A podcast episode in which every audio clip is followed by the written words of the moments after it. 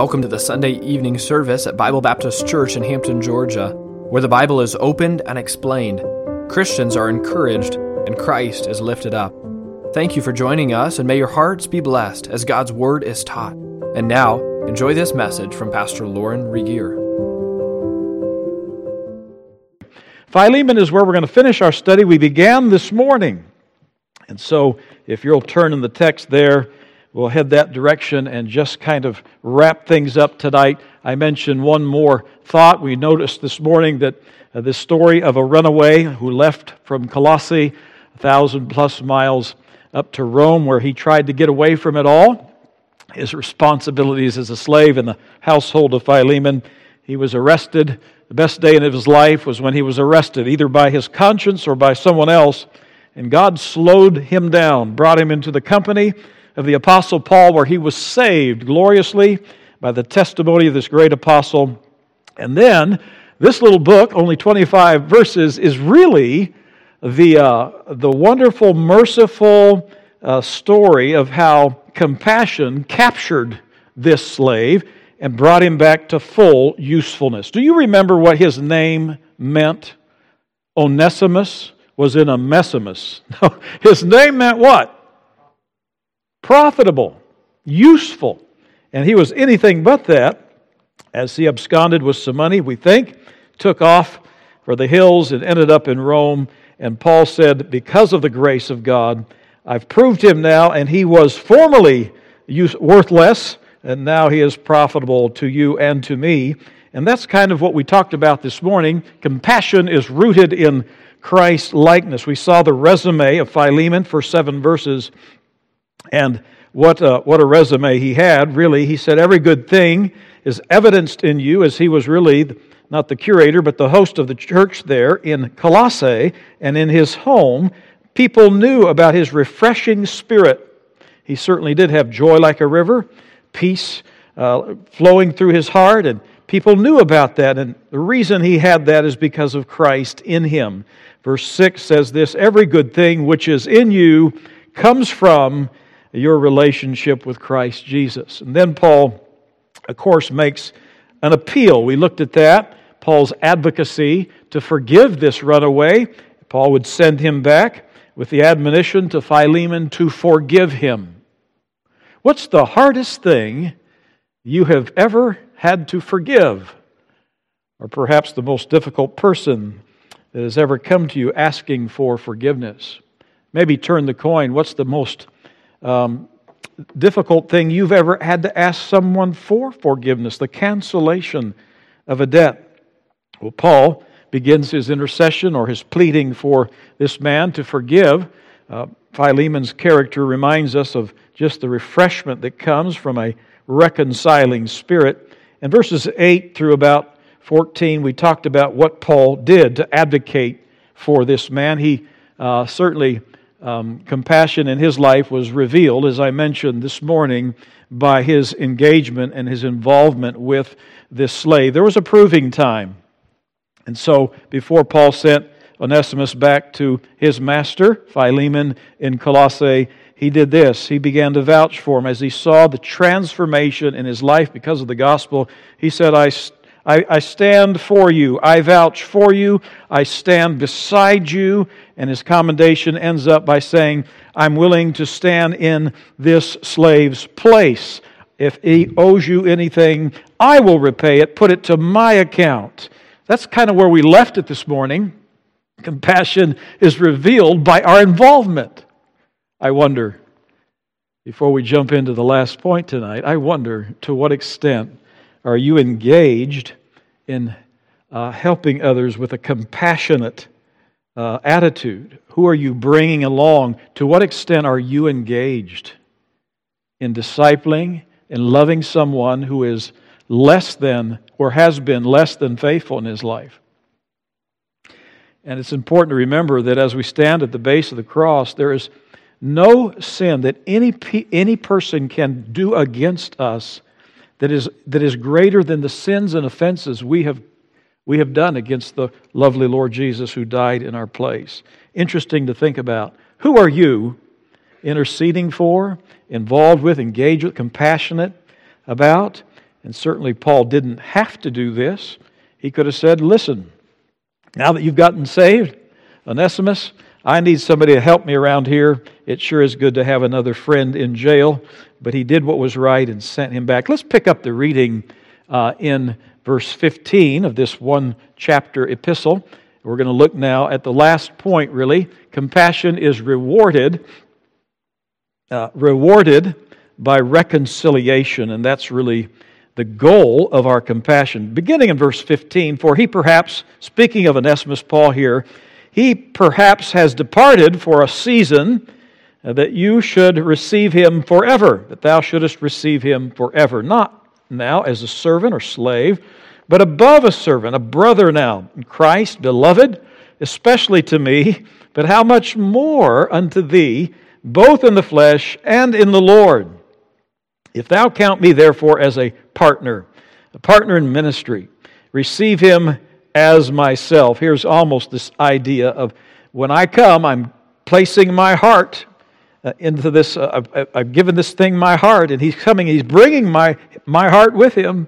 So when he receives, he gets on your doorstep, even though he's offended and violated, even perhaps taken some of your money. I want you to receive him back as myself. What a picture of Christ that is. Verse 18 If he hath wronged thee or owes thee aught, anything, put that on my account. I, Paul, apparently Paul picked up the, the quill or whatever and begins to write these final words with his own hand and signs this letter. I will repay it. It's in my own handwriting. Albeit, here's a little side note I do not say to thee how thou owest unto me even thine own self. Besides, spiritually speaking, the Lord, uh, Lord had used Paul to lead Philemon to the Lord, perhaps in his campaign in Ephesus, which wasn't far from Colossae. Yea, brother, let me have the joy in thee in the Lord. Refresh my heart or bowels in the Lord, having confidence in thy obedience. Having confidence, let me say that again, having confidence in thy obedience. I wrote unto thee, knowing that thou wilt also do more than I say, but withal prepare for me a lodging also, for I trust that through your prayers I shall be given unto you. We believe that Paul was able to get out of jail for a spell there in Rome before he was uh, eventually uh, um, brought back in and then executed in that area. But with all pray, uh, excuse me, prepare for me a lodging that I will I trust to be released soon uh, by your prayers be given unto you. then he ends this little epistle by saying to um, Philemon to greet those around him. Epaphras, uh, and of course, Marcus, Aristarchus, some of these are with Paul, Demas, Lucas, my fellow laborers. The grace of our Lord Jesus Christ be with your spirit. So, in other words, this is a young man, I'm guessing he's fairly young, this runaway slave who is captured by Paul's compassion. I don't know, uh, I'm going to uh, kind of introduce things tonight by, by an illustration that's a little more lengthy. I'm going to read most of it to you. I don't know if you ever heard the story of the pilot that led in the attack against Pearl Harbor. The enemy pilot, of course, from Japan. Uh, and I wanted to just read this story. Some of you may have heard about it. It's a Japanese man by the name of Mitsu Fuchida. He's a 39 year old Navy pilot. His idol at the time was Adolf Hitler. And he was selected to lead the raid against the U.S. naval base at Pearl Harbor. Of course, some of you know that day. Sunday, December the 7th, 1941. It was a daring, bold, well calculated attack. Fuchida's plane was hit several times by ground fire, but he survived the raid. In less than two hours, for those of you who don't remember this history very well, 2,400 American sailors and soldiers, civilians, were killed. Another uh, 1,200 wounded. Aircraft losses to us totaled 188 and most of the U.S.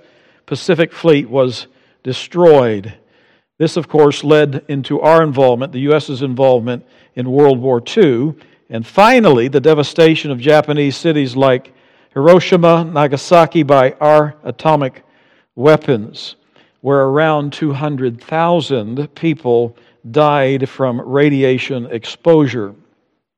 After the war, Fuchida took up farming near, Osaka in Japan. His mind was haunted by the memories of the death deaths that he had caused and witnessed. He wanted, uh, as he was living there, he wanted to write a book called No More Pearl Harbors. His guilt was immense, and he wanted to urge the world uh, to live more peaceably, but he could not find a compelling principle upon which true peace would be founded. What could be, he thought, a compelling reason for world peace? Well, Mitsu Fuchida heard about the returning Japanese prisoners of war from America. And he began to uh, kind of talk to them and interview them. And he heard about a young American girl named Peggy Covell, who at the time was only about 20 years of age, who on her own decided to attend the Japanese prisoners of war who were captured and incarcerated here in America. They were in the war camps. The Japanese prisoners were amazed that this girl, Peggy, would do what she was doing. She brought them magazines, newspapers, medicine, cared for their every need. She helped the sick. She helped them every way she could, and it went on for days and weeks and months. Finally, she was asked by somebody, a prisoner of war from Japan, she said, Why would an American ever do such a thing as this? Why are you so kind to us? Well, they were amazed at her answer. Her answer was simple because my parents were killed by the Japanese army. Well, such a statement might shock a person from any culture, but it was incomprehensible to the Japanese. In their society, no offense could be greater than the murder of one's parents. Peggy tried to explain her motives. She said her parents had been missionaries in the Philippines. And when the Japanese invaded the islands, her parents escaped to the mountains in North Luzon for safety. In due time, however, they were discovered. The Japanese charged them with being spies and told them that, would, that they would be put to death. They earnestly denied that they were spies, told them that they were missionaries, but the Japanese could not be convinced. They planned their execution anyway, and they were executed. Peggy herself did not hear about her parents' death until after the war was over. When the report of their death reached her, her first reaction, as you can imagine, was intense anger, bitter hatred. She was furious with grief, sorrow, indignation. Thoughts of her parents' last hours filled her heart with great sorrow. She envisioned them on that day, trapped, wholly at the mercy of their captors no way out. She saw the merciless brutality of the soldiers. She saw them facing the Japanese executioners falling lifeless to the ground in that far off Philippine mountain. Then Peggy began to consider her parents' selfless love for the Japanese people. Gradually, she became convinced that they had been forgiven, that the people that God had called them to love and serve were worth loving and serving, then it occurred to her that if her parents had died without bitterness or rancor towards their executioners, why should her attitude be any different? Should she be filled with hatred when they had been filled with love and forgiveness? Her answer could only be definitely not. Therefore, she chose the path of love and forgiveness. She decided to minister to the Japanese prisoners of war in a nearby POW camp as proof of her sincerity. Fuchida, upon hearing this testimony from the returning prisoners of war, uh, began to understand, or at least be impressed with the fact that this is a possible reason for peace in our hearts. So, what he did is he began to search for a Japanese Bible. And so he found one and began to read it little by little every day. He got through the Gospel of Luke and he was so impressed. In fact, in September of 1949 after obtaining a copy of the Bible and reading through it. He got to the Gospel of Luke, the last, near to the last chapter, and he read about the crucifixion. And he read about the fact that on the cross, Christ cried out in the face of his own impending death and torture Father, forgive them, They know not what they do, and he understood that that God, the God of this missionary girl by the name of Peggy Covell, could be his too. And so, this all came unto alive as he read Luke's gospel. In the midst the horror of Christ's death, he cried out, Father, forgive them. As Jesus hung there, he prayed not only for his persecutors, but for all humanity. And Fuchida understood that meant him as well. And so he prayed at that moment to receive Christ as his Savior. The man who led the attack Pearl Harbor ultimately became a Christian. Well, he ended up writing the book that he had started earlier, only this time it had a new title. It was entitled From Pearl Harbor to Golgotha. And his life verse, which he signed under every copy that he signed, was Luke 23 34. Father, forgive them, for they know not what they do. Forgiveness is really the theme of Philemon, not just forgiveness, but restoration or reconciliation. So this morning we looked at a couple principles the fact that compassion is rooted in Christ likeness. And then, of course, that compassion is revealed in our engagement in actual people that need our compassion and who doesn't. Paul befriends this runaway, Onesimus, and over time leads him to Christ. And then Paul spiritually adopts him, appeals to the master of Onesimus as an advocate. We saw that in the earlier verses 8 through 13. And he stood beside him through it all, proved him, and then he's ready now to send him back. Verse 18 says, I'm willing to pay his debt. Put it on my account. Paul said, If he owes you, charge me. And tonight's principle is simply this compassion is rewarded, not always, but that's the goal of it. It's rewarded through our own steps and efforts to reconcile folks to Christ and to one another. God has called you, do you know this? God has called each one of you to be reconcilers. He's given us, what does the Bible say? The ministry of reconciliation. What is so sad to me is that churches, good churches like ours, are often filled with what I call smoldering relationships, where there's never been this, this attitude of grace and the spirit of reconciliation applied. You know, we're all going to have conflicts. The Bible said man is born to troubles what? As the sparks fly upward. But the, the truth is, peace comes by the presence of those that exhibit a reconciling spirit, and Paul did that for us. What a treasure this little book is. And he uh, approaches compassion with this idea is I would like to be rewarded by seeing you, Onesimus, not just do this. Okay, I'm a long way away from the problem. And Lord, I've asked for your forgiveness. And so I'm just going to hang out in Rome and forget the past. No, Paul said, I want you to go back. I want you to settle this. Is there any verse in the Bible that reminds us of that? Matthew chapter 5, doesn't it say that? Verse 24 If you come to worship, Again, this is a translation, just a paraphrase. When you come to worship and remember that your brother has an offense against you, what are you to do?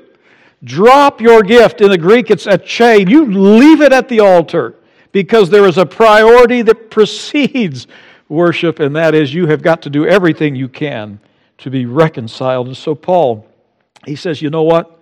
Let's do everything to, to find this great reward in uh, forgiveness and confession and and find the ultimate goal is reconciliation. I, uh, I don't know if you've ever seen this in your house. It's happened all the time as our kids are growing up. We're seeing it now in our grandkids, but sometimes there's these battles between siblings, right? And there's this great outcry from the living room or wherever they are. A fight ensues and tears and squabbles, and you, call, you, you come in. You convene court as a parent. Bring them into the center, right? Bring them to the middle and maybe mom, it's you or dad, whoever happens to be there, maybe both of you, and you say, Now, now, now Johnny, what did you do? And Johnny says, I, I, pulled my brother's hair. And of course, the brother's crying. Well, let's, let's the South. He's Bubba. Okay, he's Bubba. Bubba, is that true? Yes, big tears. Yes, he did. He pulled my hair. It hurt. And so mom, and this happened in our home too, on the mission field, uh, so don't feel bad. Maybe it happens in your home. Mom would say, Now, all right, I want you to confess. What? Tell him. What did you do? I pulled your hair. I know. and now I want you to say you're sorry. I'm sorry. Now, my mother would do this. I don't know if you as a parent ever did this, but my mother would say, Now, not Bubba and Johnny, but it was Lauren and Larry and Lyle and Len and all the L's. And, all right, I want you to, I want you to say, I forgive him. I forgive him, kind of. Now, boys, shake hands. Now, boys, hug each other. You know, there's that cold. And then off to the corner of the ring we would go, smoldering as it was a forced confession and a forced forgiveness. And there was really no real reconciliation established when someone forces that, right? And Paul himself in verse 8 says this He said, I could force this thing, wherefore I might be bold in Christ to order or enjoin thee to do that which is proper or convenient. Forced confession, forced forgiveness really never binds or holds true reconciliation, which is the repair or the restor- restoration of a relationship. And the reason this is such a wonderful book is that Paul took it upon himself to encourage these two men to do more than admit, more than, uh, Onesimus especially, the violator, more than to admit and confess. More, and he does more with uh, Philemon than to say, Philemon, I, I really hope sometime when he gets there that you'll be nice to him. Be nice. Kind of let this thing go. No. He, he is going to oversee a reconciliation. Let's find out what that means tonight. Because Paul is a great example. He blesses us with his own example of what it takes to be a reconciler. And so I believe, as I mentioned earlier, churches are full of broken relationships, just like perhaps the two brothers I mentioned. And relationships, even in a good church, can be a stalemate. I have decided simply to coexist with my husband or my wife, but not to repair or restore the relationship. And there's great evidence from history. By the way, you want the end of the story before we get there. There's great evidence from history uh, though we can't be dogmatic about this, that this slave, Onesimus, returned. Now, I mentioned this morning, I doubt God would have canonized, or the folks would have canonized this book of the Bible if on the way home, uh, Onesimus would have just uh, taken another track and never gone back to make things right. But I, I think this is a, a letter that's useful to the church because God built again in the lives of these two men a real example of reconciliation. But there's, a, there's evidence by uh, from history from a man by the, uh, really a church father by the name of Ignatius, who was on his way to, be, to Rome to be executed. And he writes a little note as he passes by Ephesus. And it's interesting historically to think what might could have happened here. And here's what he says 50 years after this, he writes this. He said, I received your large congregation in the person of Onesimus, your bishop or pastor a man whose love is beyond words. Could that have been this guy, this same slave? There's great evidence that perhaps he would have been quite a man in his 70s, perhaps, or 80s at the time. But it could have been a great ending to this wonderful epistle. And I, and I love the fact that there's reconciliation here. And reconciliation is hard work. But our, our, our last point tonight is simply this compassion is rewarded by reconciliation. What does that mean? First of all, of course, we mentioned that this morning, Paul's own example.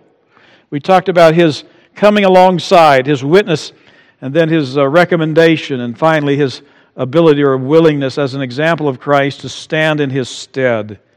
That's hard work. And, and folks, if our church is going to grow and move forward based on our example of love, it's going to take hard work. You're going to have to do the hard work of loving on folks that aren't lovely, going the extra mile, taking under wing, mentoring, shepherding, and uh, doing the hard thing of loving the runaways, corralling them, bringing them back to Christ.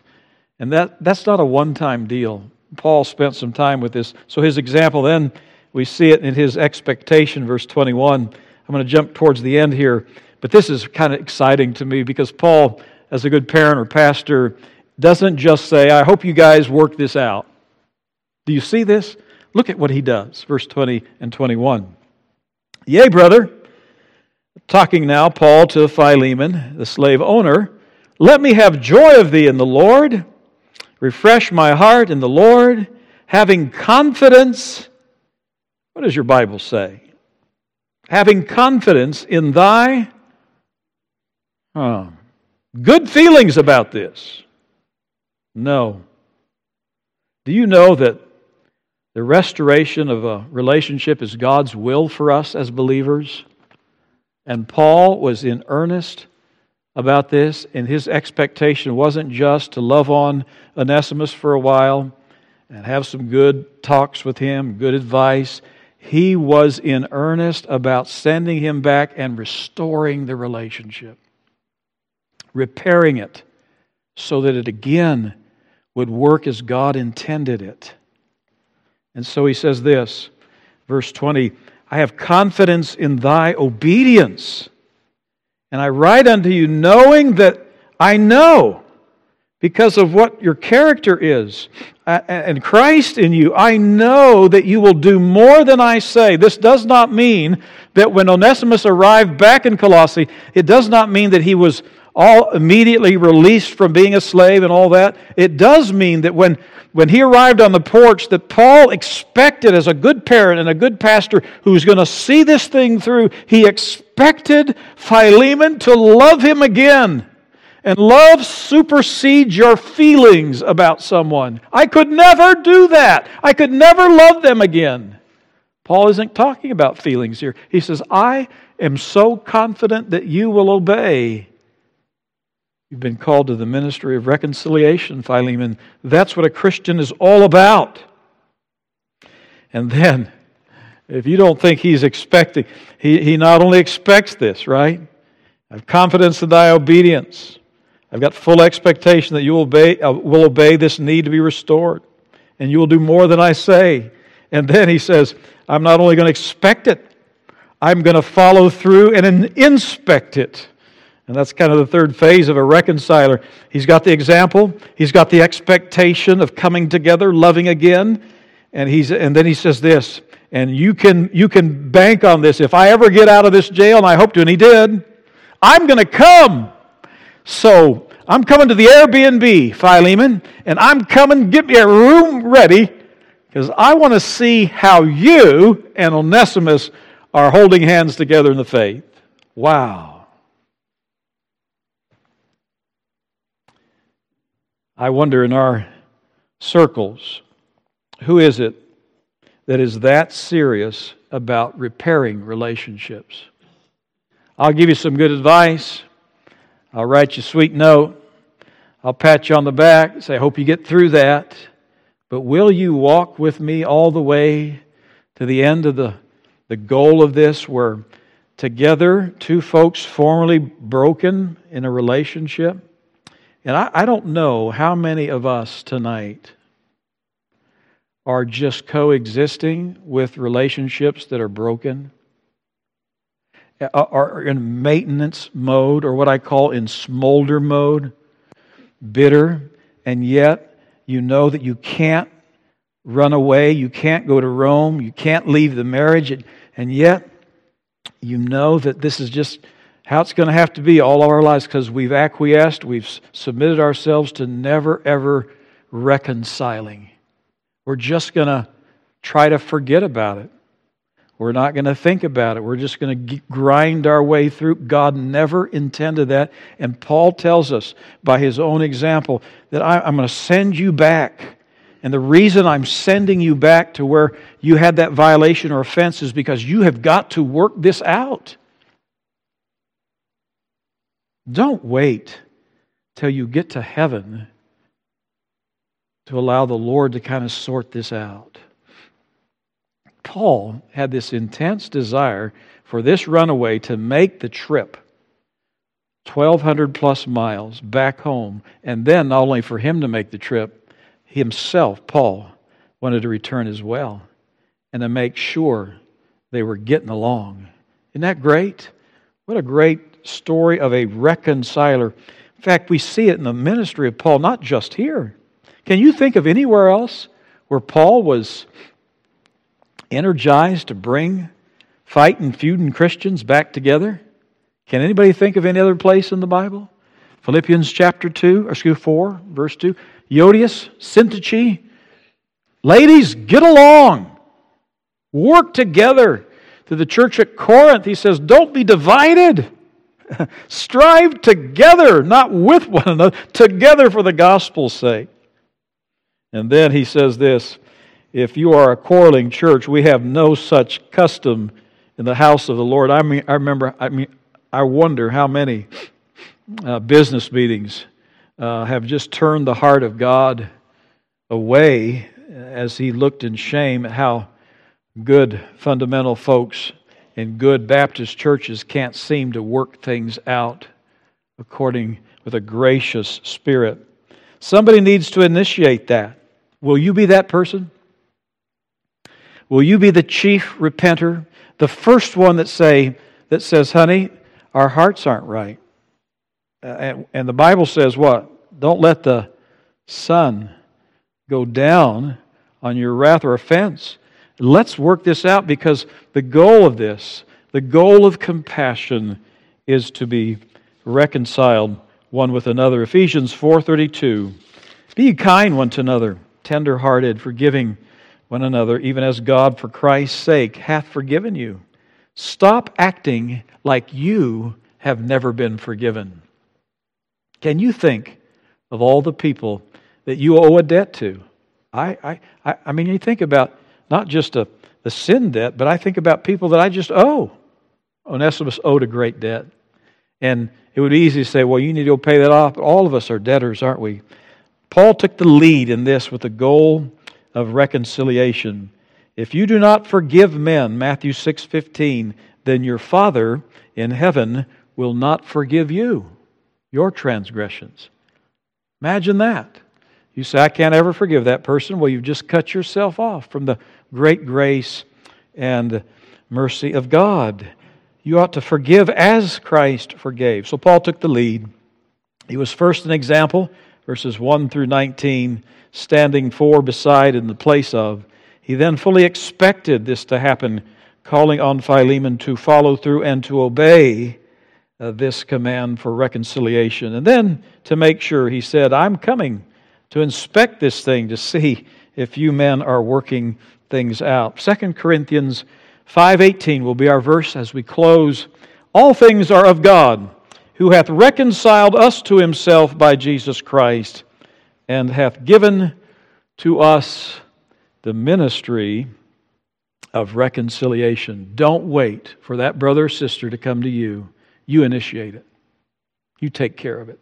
If there's something outstanding, a debt that you need to pay, forgiveness that you need to render, a heart that needs to be repaired and restored.